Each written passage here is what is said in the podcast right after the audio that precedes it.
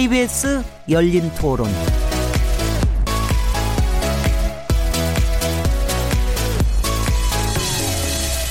안녕하세요. 묻는다, 듣는다, 통한다. KBS 열린 토론 진행자 시민 김진혜입니다.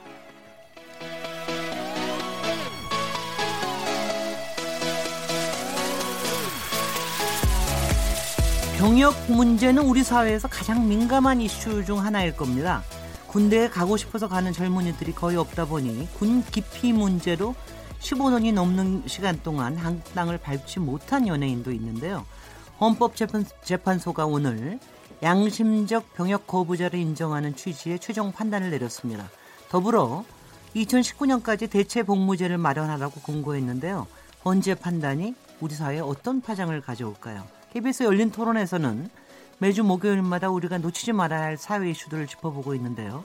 키워드 토크. 오늘은 병역과 관련된 다양한 얘기 나눠보겠습니다. 6월 28일 KBS 열린 토론 지금 시작합니다.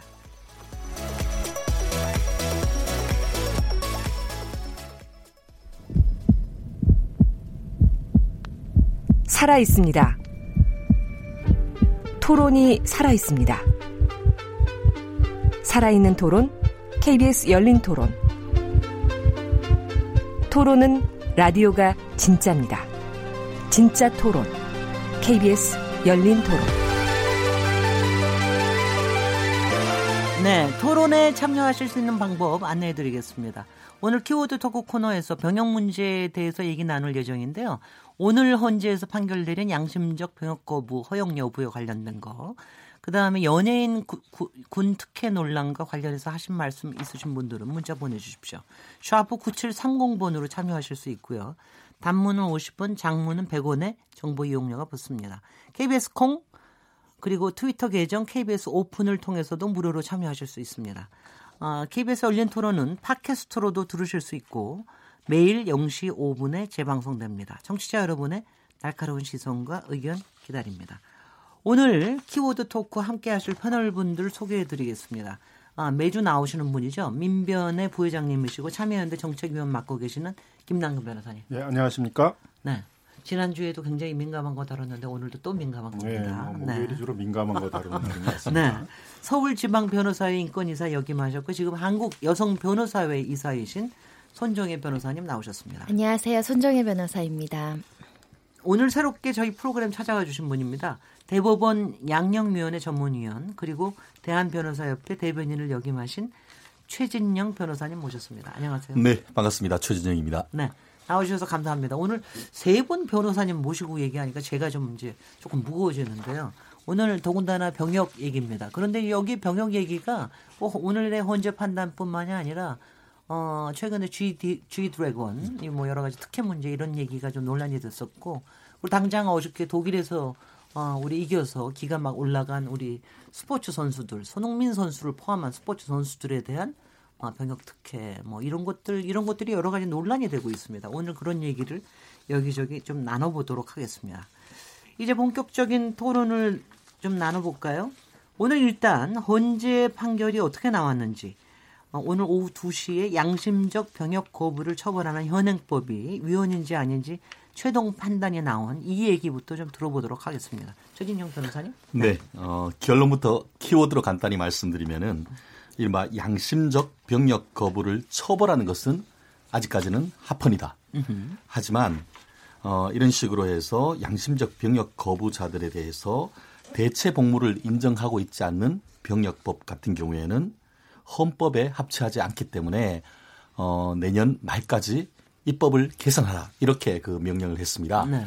좀더 상술해서 말씀드리면은 오늘 헌법재판소 같은 경우에는 어 7년 전이죠. 7년 전 여름이었습니다. 2011년 8월 달에 7대 1로 해서 합헌이다라고 음. 했던 그 말씀드린 그 이른바 양심적 병역 병역 거부를 처벌하는 규정이 이 부분에 대해서도 적어도 그 부분에 있어서는 여전히 합헌이다. 근데 다만 예전 같은 경우에는 7대 2로 해서 합헌이 높았습니다만 음흠. 이번 같은 경우에는 합헌이라라고 했던 분이 4분. 그렇지만 이것도 이제는 위헌이다라는 분이 4분.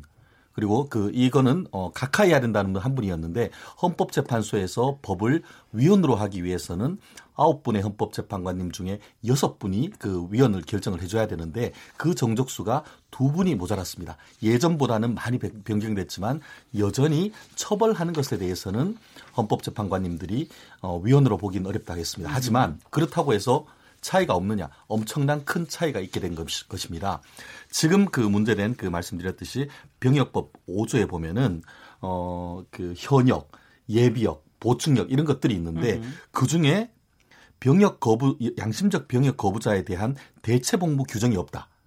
그것이 이른바 과잉 금지 원칙의 위법에 대해서 어그그 그 양심의 자유를 침해하기 때문에 어 국회는 늦어도 2019년 12월 30일까지 대체 복무제 도입하는 입법 개선을 해라. 음흠. 만약에 그렇지 않다고 하면은 2020년 1월 1일부터는 이 모든 병역법에 관련되는 이 어떤 조항을 종류를 나눈 병역법 5조 1항이 효력을 잃는다라고 했습니다. 네.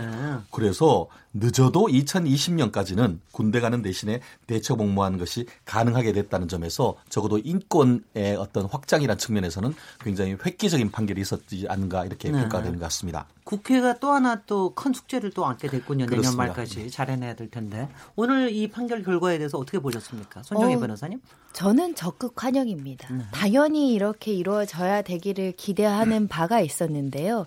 사실은 이게 그 우리 그 병역법 위반으로 형사 재판이 많이 진행이 되는 것들을 보면 1, 2심 하급심에서 일부 무죄가 나왔다가 항소심에서 유죄가 나왔다 뭐 이런 일이 여러 차례 있었거든요. 이렇게 사실은 대법원에서 유죄라고 얘기한 걸 하급심에서 지속적으로 무죄 판결이 나옴 에도 불구하고 이게 개선되지 않는 현실이 굉장히 안타까운 적이 있었는데 또 한 측면에서는 굉장히 부끄러운 일이었습니다. 왜냐하면 우리나라에서 이렇게 대체 복무제나 이런 것들이 인정되지 않 음으로 인해서 대한민국 국적인 사람들이 다른 외국 같은 데를 가서 난민이라고 주장해서 난민으로 신청을 해서 인용이 되는 사건이 있거든요. 아. 난민으로 인정받는다는 건 뭐냐면 우리나라에서 이런 양심적 뭐 정치적 신념이나 종교적 신념을 이유로 집총을 거부 거부하고 전쟁에 반대하는 사람이 어떤 구제를 받지 못하고 군대에 가거나 또는 전과자가 돼야 되는 이 상황을 외국에서는 박해라고 보는 거거든요. 네.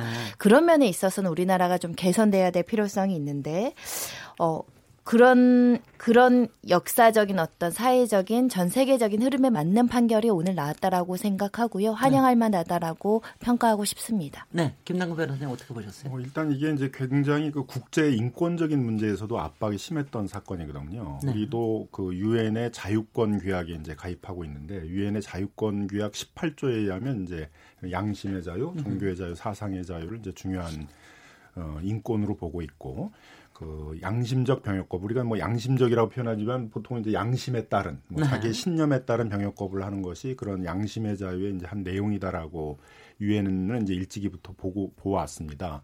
2013년도에는 이제 유엔 인권 이사회에서 그런 양심에 따른 병역 거부를 한 사람을 구금하는 것들은 이제 어떤 자의적 구금이다, 인권을 침해하는 것이다라는 그런 네. 이제 결정도 한 적이 있었고요. 한국 정부에 대해서도 계속 이제 압박을 넣어서 그 양심에 따른 병역 거부를 하는 사람들을 구금한 행위에 대해서 어떤 대체 복무제 같은 것들을 마련하고 그걸 개선할 것들을 요구를 했었고 2017년도에는 우리 한국 정부가 유엔에다가 이제 자료를 제출하면서 음흠. 한국의 법원이나 뭐 헌법재판소에서 이 문제를 계속 다루고 있고 뭐 정부에서도 대체 복무제 같은 것들을 검토하고 있다라고 해서 음. 이 문제를 이제 개선해야겠다라는 이제 그런 얘기들을 계속 하고 있었습니다. 네. 그다음에 이제 그 과거에 그 헌법재판소에 7대 2로 이제 합헌 판결을 했다고 그러지만 그때도 헌법재판소의 얘기는 뭐냐면 이걸 이제 헌법재판소가 위헌이냐 아니냐로 판단하기보다는 입법적으로 해야 된다. 아. 국회가 빨리 조속히 대체 입법 같은 것들을 하라고 이제 권고하는 내용이거든요. 네.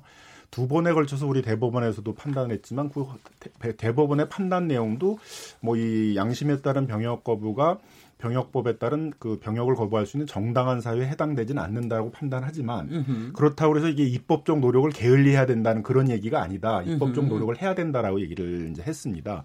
그러니까 결국은 우리 사법부는 계속 이 문제를 국회에다가 입법적으로 해결해 줘야 된다. 입법적으로 해결해 줘야 된다는 얘기들을 계속 했었는데 결국은 국회가 계속 이 문제를 가지고 이제 감론을박만 하다가 해결을 하지 않으니까 결국 결단을 내려서 헌법재판소가 이제 기간을 딱 1년 반을 주고 네. 그 기간 안에 국회가 입법적으로 해결하지 않으면 결국 이, 이 대체복무제를 두고 있지 않은 이 병업 법의 조항들은 이제 효력을 상실한다라는 결정을 이제 하게 된 어, 것입니다. 그런 조간의 사정이 있었군요. 역시 국회가 국회가 항상 일을 제대로 안 합니다.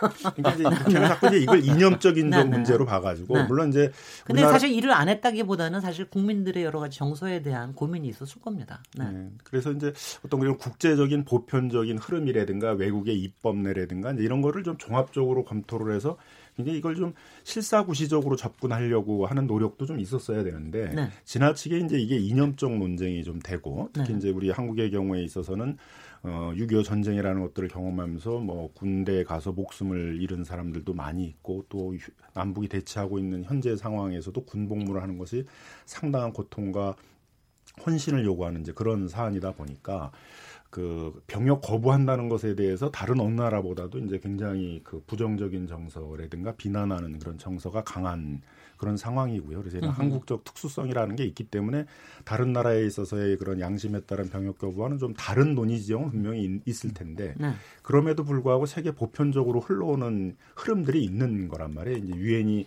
굉장히 계속 나서면서 이제 이양 어, 양심에 따른 병역 거부를 구금까지 하는 것들에 대해서는 이건 이제 자의적 구금이다. 네. 인권을 침해하는 거다라는 이제 계속 그런 압박을 주고 있고 다른 나라도 우리와 같이 그런 전쟁을 경험하거나 전쟁적 상황에 처해 있는 나라들도 이제 그 대체적 복무제도를 도입하고 있거든요. 뭐 음. 아르메니아라는 나라도 계속 전쟁적인 상황인데도 도입을 했고 대만도 중국하고 대치를 하면서도 도입을 했고 뭐 네, 잘 네. 아시는 이제 이스라엘처럼 이제 완전히 둘러싸여 있는 음, 그건 좀, 좀 신기했습니다. 네, 네. 그런데도 이제 대체적 네. 법무제도를 도입하고 있기 때문에 적어도 이런 세계적인 추세에 좀 맞춰서 우리 음흠. 한국도 좀 전향적으로 제도를 개선하려는 노력을 했었어야 되는데 좀 지나치게 이제 그걸 그냥 이렇게 대립적인 논쟁으로만 흘렀던 것이 아닌가. 음흠. 그 점에 대한 어떤 헌법재판소의 뭐 일정의 좀 경고 이런 것도 있다라고 보여집니다. 최진영 변호사님은 어떻게 보셨어요? 음, 그렇습니다. 이 부분에 있어서는 인권적 측면에 와서는 음. 말씀드린 것처럼 일보 진보 굉장히 많이 진보했는 것은 틀림없다. 음. 다만 보수적인 그 안보관을 가진 그런 분들 입장 같은 경우에는 과연 그러면은 2011년에 그 헌법재판소가 판결을 했을 때와 지금의 도대체 어떤 상황이 발, 그 어떤 사정의 변, 변화가 있었기 때문에 으흠. 이런 식으로 이른바 종교적 내지는 어, 양심적 병역 거부를 한 사람에 대해서 대체 복무를 인정하지 않으면은 이게 헌법에 위반된다 이렇게 판단했느냐라고 해서 걱정하고 있는 그런 분들도 사실 적지는 않을 것 같습니다. 네. 다만 이 부분과 관련해 가지고는 2004년에 헌법재판소가 대체 복무 어, 도입할 필요가 있다. 하지만 그러기 위해서는 세 개의 전제 조건이 있다. 이런 그 결정을 했었었는데요. 네. 그세 개의 전제 조건이 뭐였냐 하면 첫 번째 남북한 사이에 평화 공존 관계가 정착되어야 한다. 오케이. 두 번째 군 복무 여건의 개선을 통해서 병력 기피 요구가 요, 요인이 제거돼야 된다. 음흠. 나아가 우리 사회에서 양심적 병역 거부자에 대한 이해와 관용이 자, 자리 잡음으로써 그들에게 대체 복무를 허용하더라도 병역 의무를 이행함에 있어서 부담의 평등이 실현되며 또 사회적 통합이 저해되지 않는다 하는 그러한 사회 공동체 구성원의 공감대가 형성돼야 된다. 네. 이렇게 세 개를 얘기를 했습니다. 그런데 네. 어, 2004년부터 한 9년 정도 지난 2011년에는 네. 어떻게 판단했냐면은 이 부분에 대한 선행 조건이 충족됐는지를 보건데 네. 이러한 세계 조건이 어느 하나도 충족됐다고 자신 있게 말할 수 없다. 음흠. 그때는 이렇게 얘기를 했습니다. 아. 그런데 네. 제가 아직까지 뭐 오늘 이 시점까지 제가 그 검색을 해봐도 헌법재판소가 이렇게 판단한 데 대한 이유가 상세하게 나오진 않는데 네.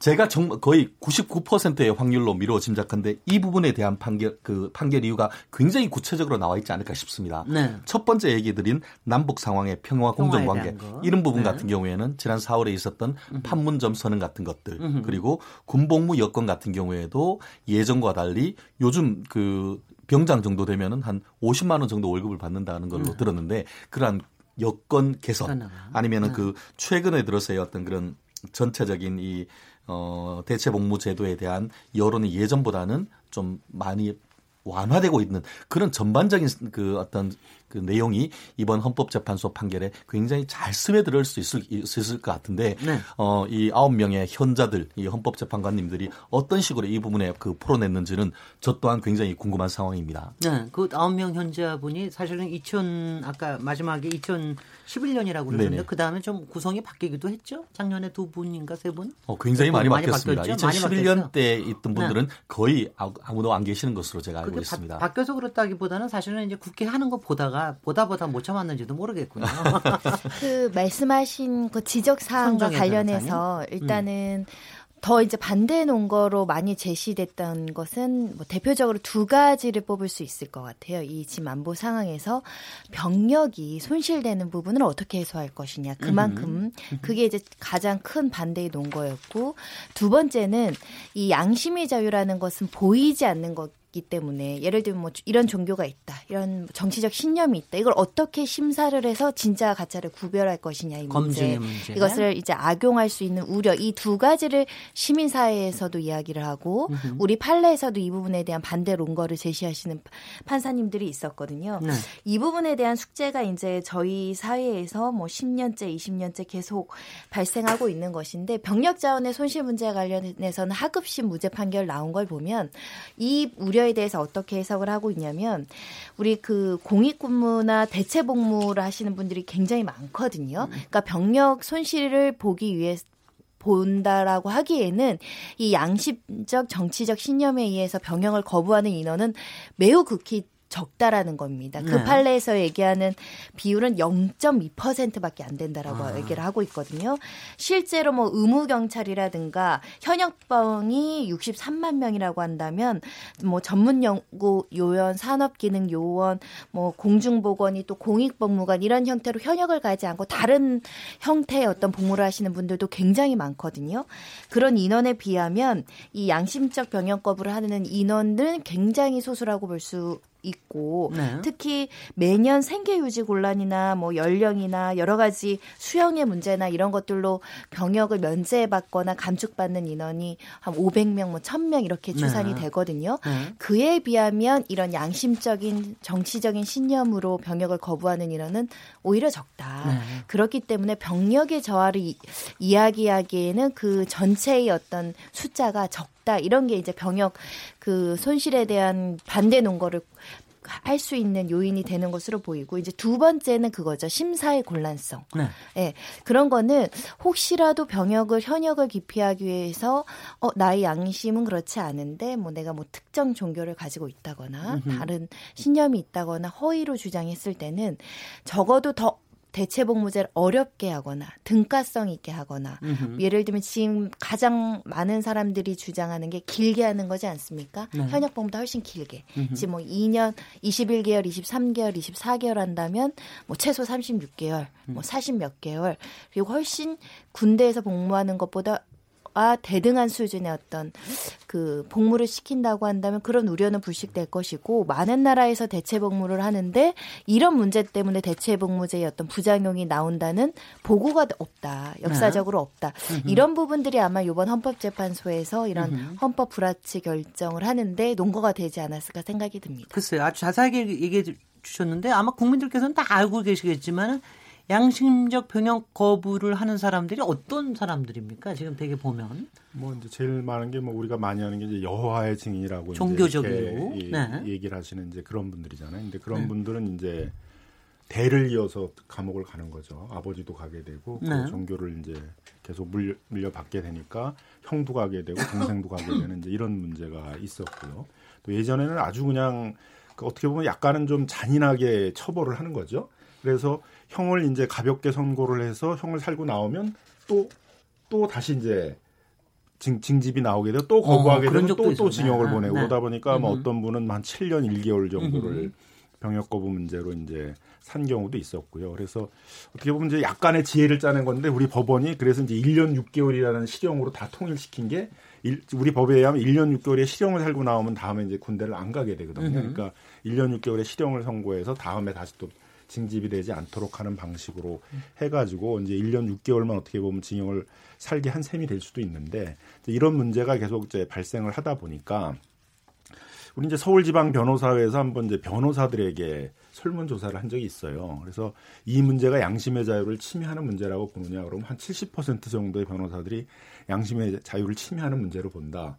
대체복무제를 도입해야 되느냐의 문제에 대해서 한 80%가 그렇게 답변을 했거든요. 네. 왜 그렇게 되냐면 이제 우리가 그 사법연수원이나 이런 데서 이게 헌법이나 이런 걸 교육, 교육을 받을 때 양심의 자유나 사상의 자유나 종교의 자유 같은 것들은 이제 천부의 인권이라고 그래서 네. 국가가 어떻게 보면 생기기 전에 이미 하늘로부터 태어날 때부터 타고난 기본권이기 때문에 어떤 국가의 제도에 의해서 침해받는 거에 대해서 최소한에 머물러야 된다. 네. 이런 게 이제 어떻게 보면 양심, 사상, 종교 이런 내심의 자유에 대한 영역의 문제이기 때문에 그런 부분에 대해서 다른 대안적인 방식이 있는데도 불구하고 이제 그걸 침해하는 거에 대해서 굉장히 신중해야 된다라는 것들을 이제 배워왔고 또 외국의 입법내도 그런 것들을 음. 배워왔기 때문에 법조인들 사이에서는 이제 이 양심에 따른 병역 거부 문제를 무조건 형사 처벌로만 대응하는 거에 대해서는 어, 굉장히 부정적이고 위헌적인 소지가 많다라는 이제 그런 평가들이 있었습니다. 그런데 국가위원회에서 조사한 걸 보면은 한 2년 전에 조사한 거 보면 여전히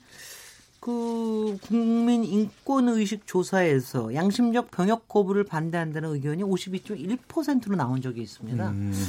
여전히 그 절반 이상은 약간 이 부분에 대해서 어 적어도 절반은 하여튼 그러니까 뭔가 찜찜하게 느끼시고 계시는 어, 것 같은데 어떻게 그렇죠. 보십니까? 그 이것 이 또한 그 국가인권위원회에서 했는 이른바 국가인권 의식 조사라는 것에 따르는 건데 네.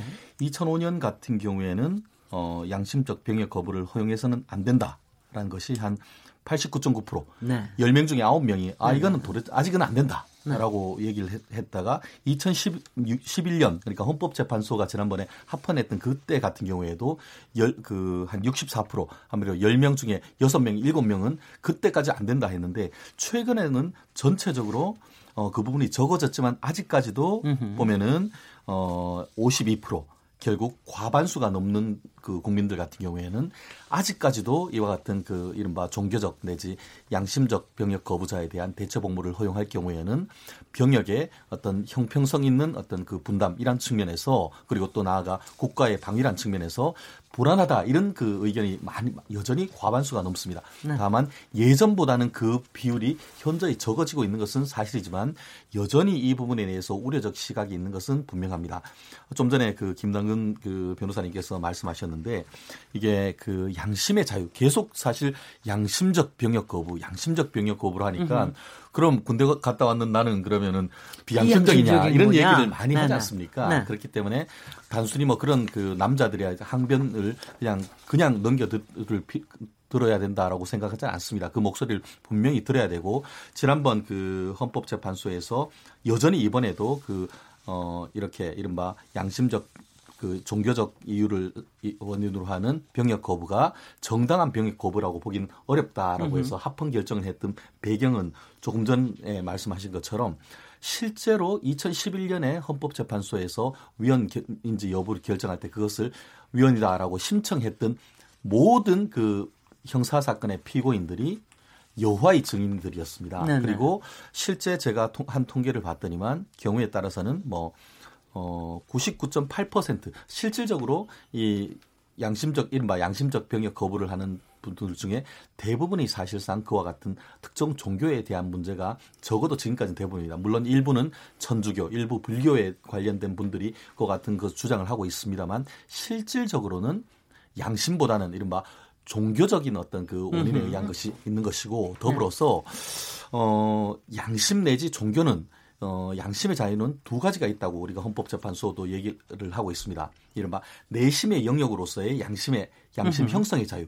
그건 내가 무슨 생각을 하건 국가가 터치할 수가 없는 부분이죠. 그렇지만 본인의 양심에 의해서 어떤 행위를 결단을 해서 그것을 행위로 했을 때 그 부분은 무한정으로 인정되는 자유는 아닌 것이죠. 네. 이른바 헌법 30 7조에서 국가안전보장, 질서유지, 공공복리에 의해 필요한 범위 내에서 어떻게 보면 제한할 수 있는데 뭐 이렇게 보면 그런 거죠. 내가 양심상 예를 들어서 나치가 유태인을 학살을 해야 된다는 것이 본인들로서는 정당할지 모르지만 그것은 인권에 현저히 어긋나는 거 아닙니까? 으흠. 그런 부분에 대한 어떤 그 어, 형사적인 처벌을 한다라는 그런 취지에서 봤을 때에 징병제 한마디로 일 어떤 한 사람도 예외를 둘 수 없는 남자라면은 제 나이가 되면은 반드시 군대를 가야 되는데 정말 종교적 이유를 들어서 예외를 인정해 줬을 때 과연 이그 20대 남성들 국가 지금 그 국민 개병제의 의무를 지고 있는 젊은이들이 과연 이 부분에 대해서 얼마나 납득할 수 있을지.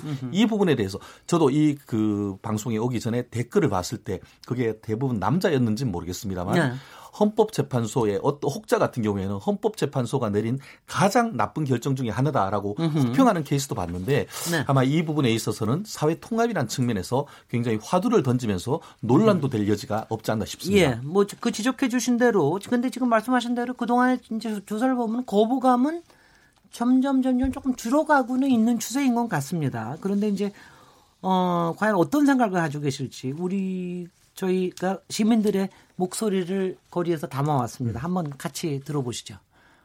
그 사람들이 말하는 게 그거잖아. 난 총을 잡지 않겠다. 굳이 그 사람들을 군대 안 보내도 사회 여러 방면에 쓸 때가 많이 있을 텐데 그런 쪽으로 활용을 하면은 되지 않을까라는 생각이 들어요. 본인이 선택할 수 있는 복무 형태를 제공을 하면 본인들이 더 만족할 수 있는 군 생활을 하지 않을까. 대체 복무라는 것도 다른 사람들이 다 기피하는 시설이나 이런 곳에 본인들이 양심적으로 군복무 대신에 이런 걸 택하겠다 이런 선택권을 주어준다면 그곳에서 충분히 본인의 역할을 다 감내하면서 군복무를 마칠 수 있도록 그렇게 해야 된다라고 저는 생각을 하거든요. 병역이라는 게 크게 봤을 때 국가의 의무를 다하고 국가의 어떤 책임을 다한다고 봤을 때 양심적 거부자가 꼭 총을 들 필요는 없어요. 그 사람들이 원하는 쪽에 대해서 그만큼 국가에 대해서 기여할 수 있는 그런 창출을 하면 되는 거지 제도에 물껴서 강요하는 것도 문제가 있다고 봅니다. 참, 그 나는 사실 그걸 인정을 못해요. 종교 활동도 국가 내에서 이루어지잖아요. 우리가 법에 의해서 모든 것이 나라도 지탱되고 유지되고 국민이 살아가는 건데 그걸 거부하면 아, 이 나라를 떠나야죠.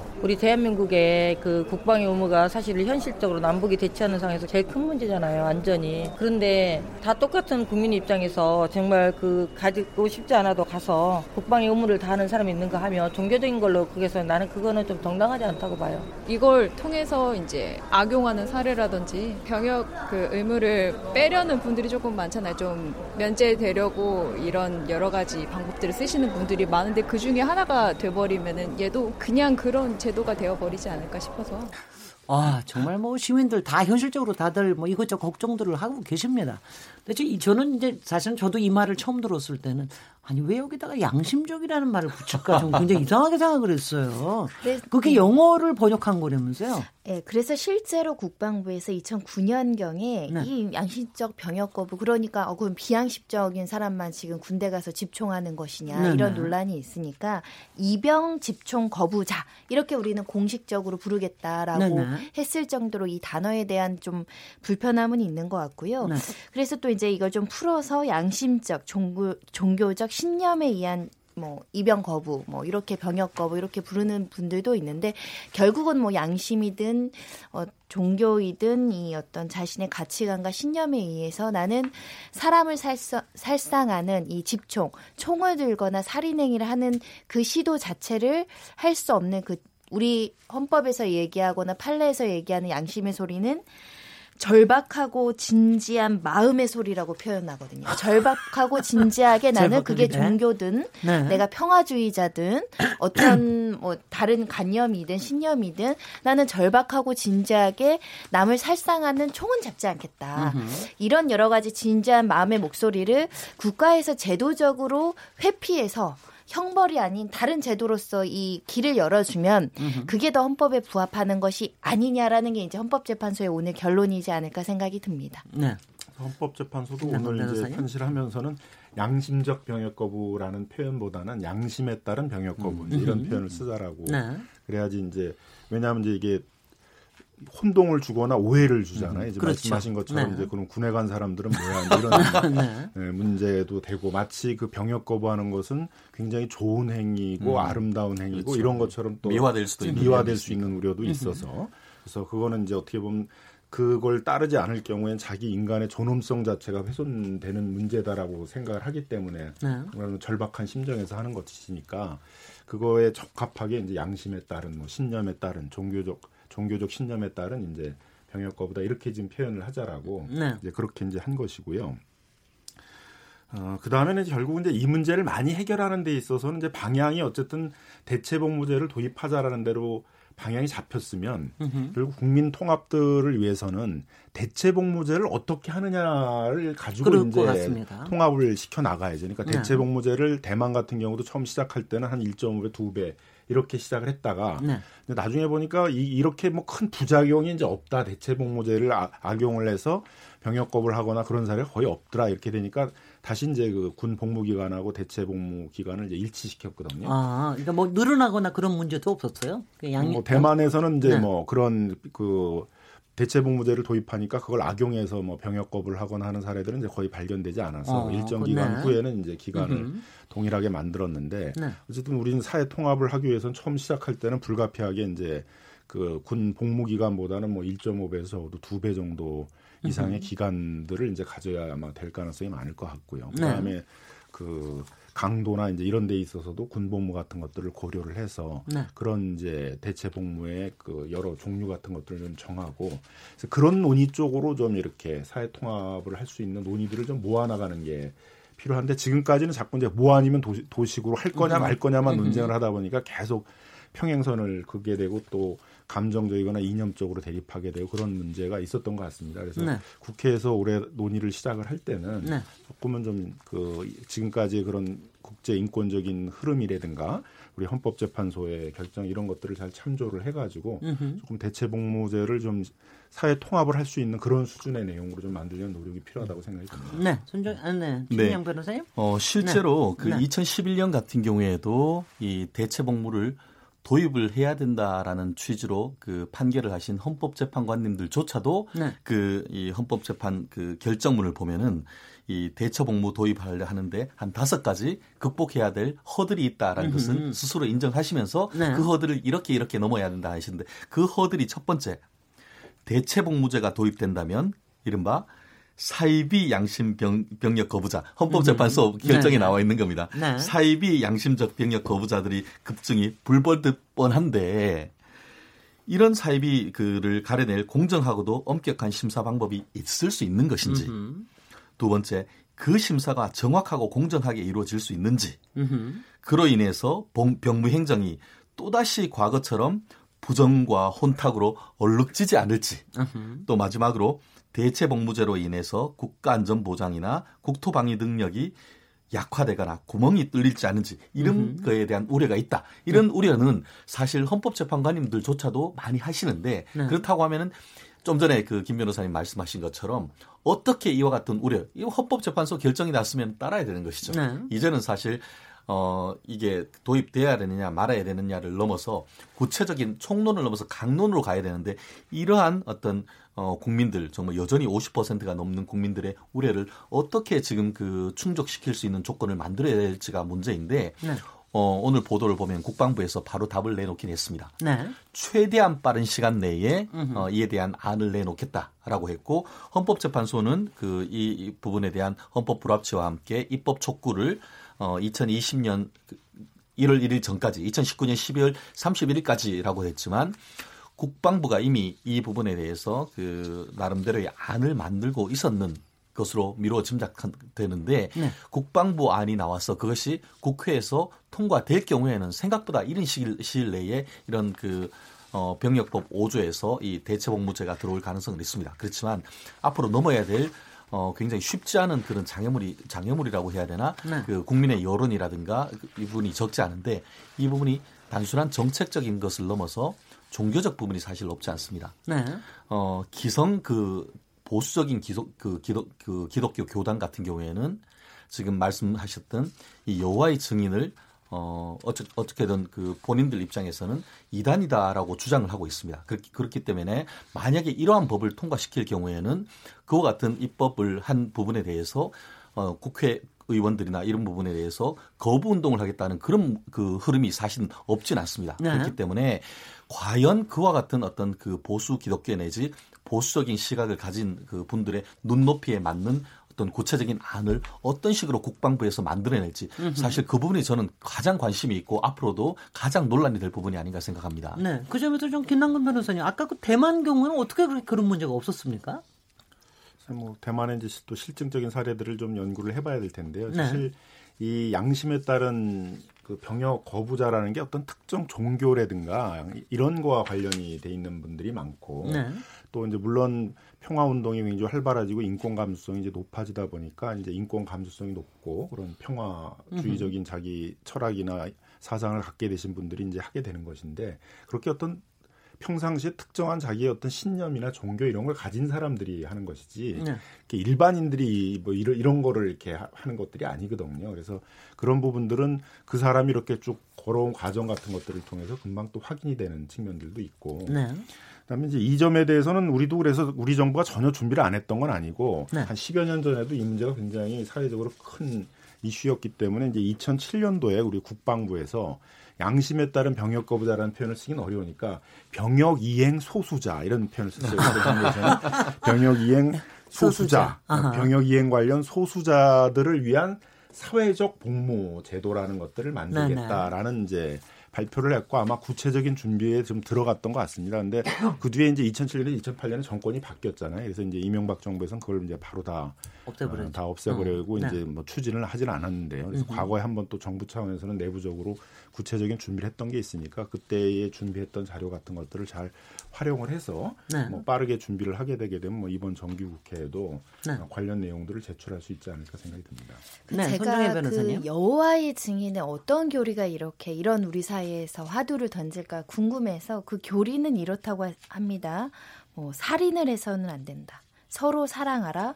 그리고 나라가 나라를 대적하여 칼을 들지도 않고 다시는 전쟁을 배워 익히지도 않을 것이다. 이게 이제 이 교리의 핵심이고 이것을 따라야 되는 게 아까 말씀드린 것처럼 절박하고 진지한 마음의 소리라고 하는 건데 혹시 이런 종교를 평소에 갖고 있지 않았는데 갑자기 개종을 한다거나 그렇죠. 이런 문제가 충분히 발생할 수 있다는 겁니다. 근데 이런 어, 걱정의 전제는 뭐냐면 현역병보다 이 대체 복무가 더 편하다.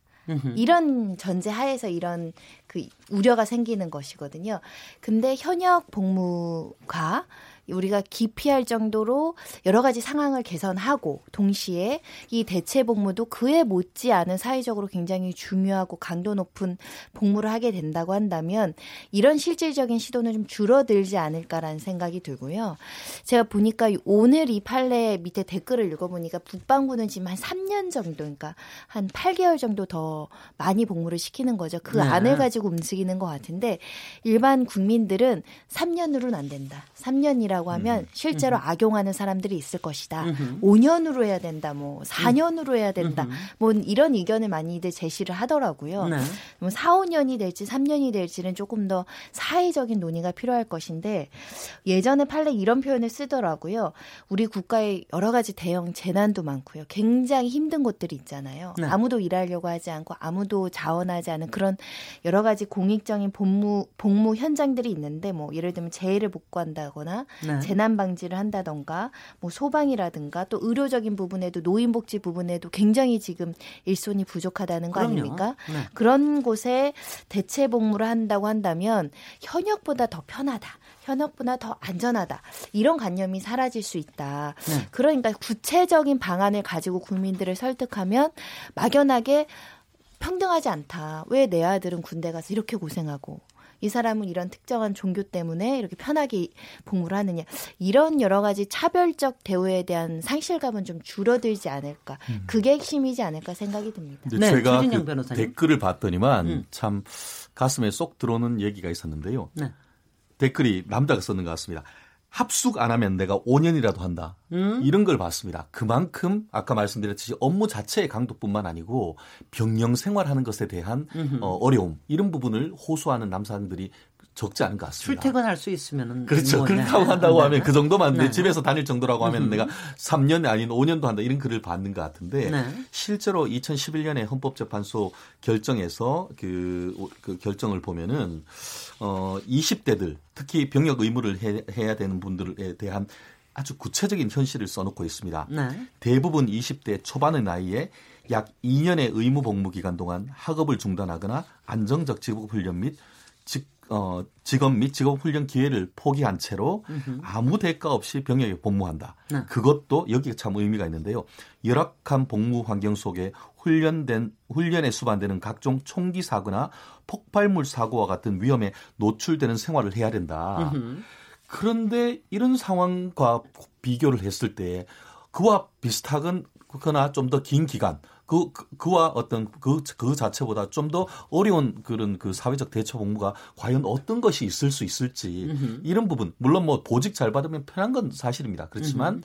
우리가 일반적으로 얘기하고 있는 그런 집총 훈련이라든가 어떻게 보면 폭 그 여러 가지 뭐 헬기 레페를 비롯해서 유격을 하는 과정에서의 그런 위험 이런 걸 생각하면은 과연 그것이 그 시간이 좀 더 늘어나고 또 그것이 또 농촌에 가서 봉사를 하건 아니면은 뭐 치매 노인을 돌보건 이런 것들로 병역 의무를 대체할 수 있을지에 대한 굉장히 어떻게 보면 그 마음이 불편한 그런 분들이 없지 않은데 이 부분을 어떤 식으로 그 담아낼 수 있을지 특히 군대 갔다 오신 분들의 목소리를 국방부는 좀 잘 그 귀담아 들으셔야 되는 것이 아닌가 생각합니다. 네. 그 상대적인 그 박탈감도 상당히 뭐 있을 수도 있다는 그런 말씀을 하시는 것 같은데요. 손정희 변호사님 어떻게 보세요?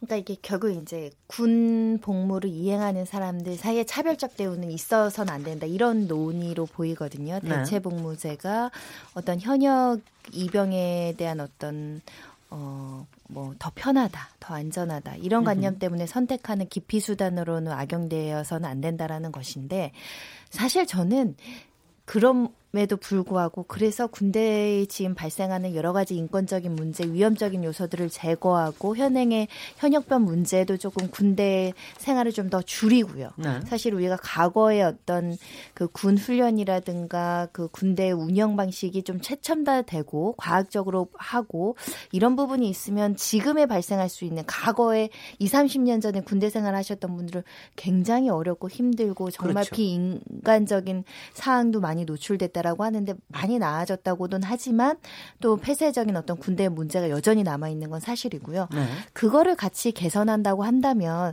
조금 이런 차별적인 문제는 많이 해소되지 않을까. 아 근데 하여튼 예전에 비해서는 일단은 안보 불안도 조금은 예전보다 는 나아졌고 그리고 이제 이제는 뭐 병사의 숫자로 하는 게 아니라 여러 가지 저 무기의 선진화를 통해서 해야 된다라는 이런 생각들도 많아졌고 그런가 하면은 아주 군대라고 하는 거 병역이라고 하는 국가적 국가에 대한 의무 외에도 국가에 봉사할 수 있는 여러 방식들이 굉장히 또 많이 생기고 그랬기 때문에 그렇기 때문에 사실 거부감도 좀 줄어들고 이제 이러는 것 같은데요. 그 거부감을 얘기하면 예를 들면 유독 이 양심적 종교적 이유로 입영 거부하는 사람에 대한 거부감이 큰 것 같아요. 왜냐하면 공중보건의도 있고요, 공익법무관도 네. 있고요, 네. 산업기능요원들도 있고요.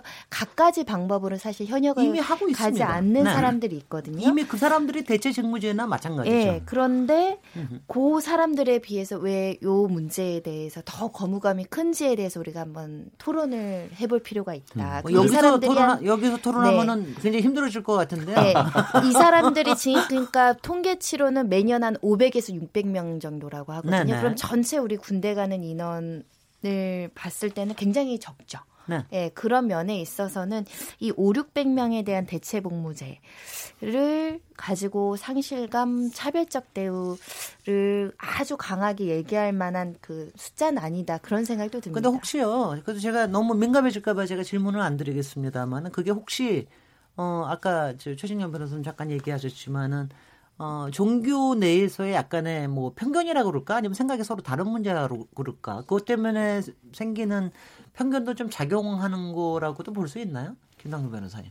일단 뭐 이제 종교 단체들 사이에서는 분명히 그런 게 있겠죠. 네. 그 보수 기독교 재단들의 입장에서는 굉장히 이단 우리 사회에서 어떻게 보면 그런 이단들을 몰아내야 된다는 생각도 아마 갖고 있을 텐데 네. 그런 생각을 가지신 분들 입장에서는 국가가 그런 여호와의 증인과 같은 이단 종교에 대해서 어떤 용인하는 그걸 수용하는 그런 모습에 대한 거부감도 상당히 있을 거고요. 네. 그런 입장에서 또 그 제도 대체 복무자 같은 걸 도입하는 데 대해서 굉장히 거부감들을 보이는 것들도 있을 겁니다. 네.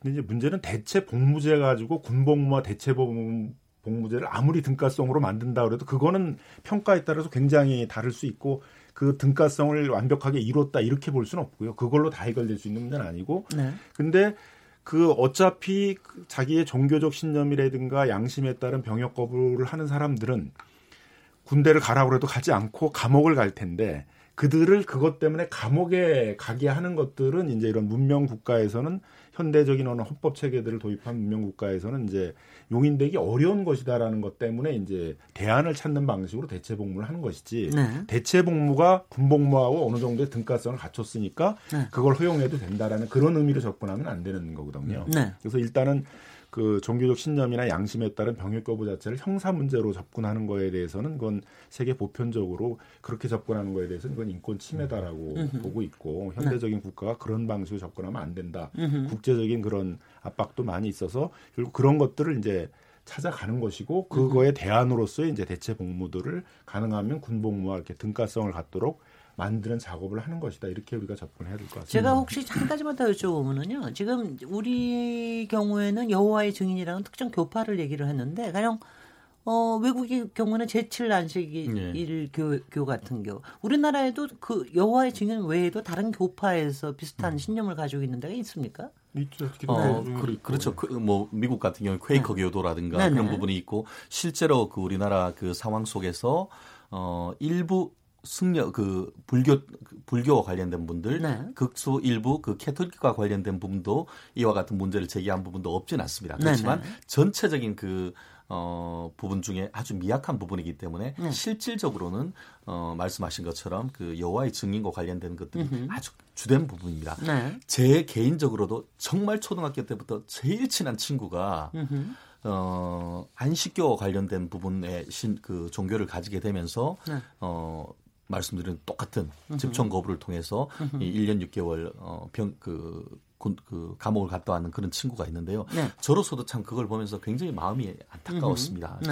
나라가 뭔데 이렇게 그 거부하는 걸로 해서 하느냐 이런 부분이 있었는데 어쨌든 우리나라가 헌법에서 또 양심의 자유와 더불어서 국방의 의무를 또 누구에게나 남자에게는 부여하다 보니까 본인의 선택에 따른 어떤 책임 그런 측면에서 보면은 또 그 그와 같은 제도가 단순히 그 위헌이라고 보기엔 어려운 점도 없지 않은데요. 네. 이 부분과 관련해 가지고는 그 또 다른 이 부분이 그 논란 내지는 그 우리가 제도화로 한번 접근해야 될 필요, 가 있는데 예전에 그 모경준 헌법재판관님이 네. 이런 얘기를 했습니다.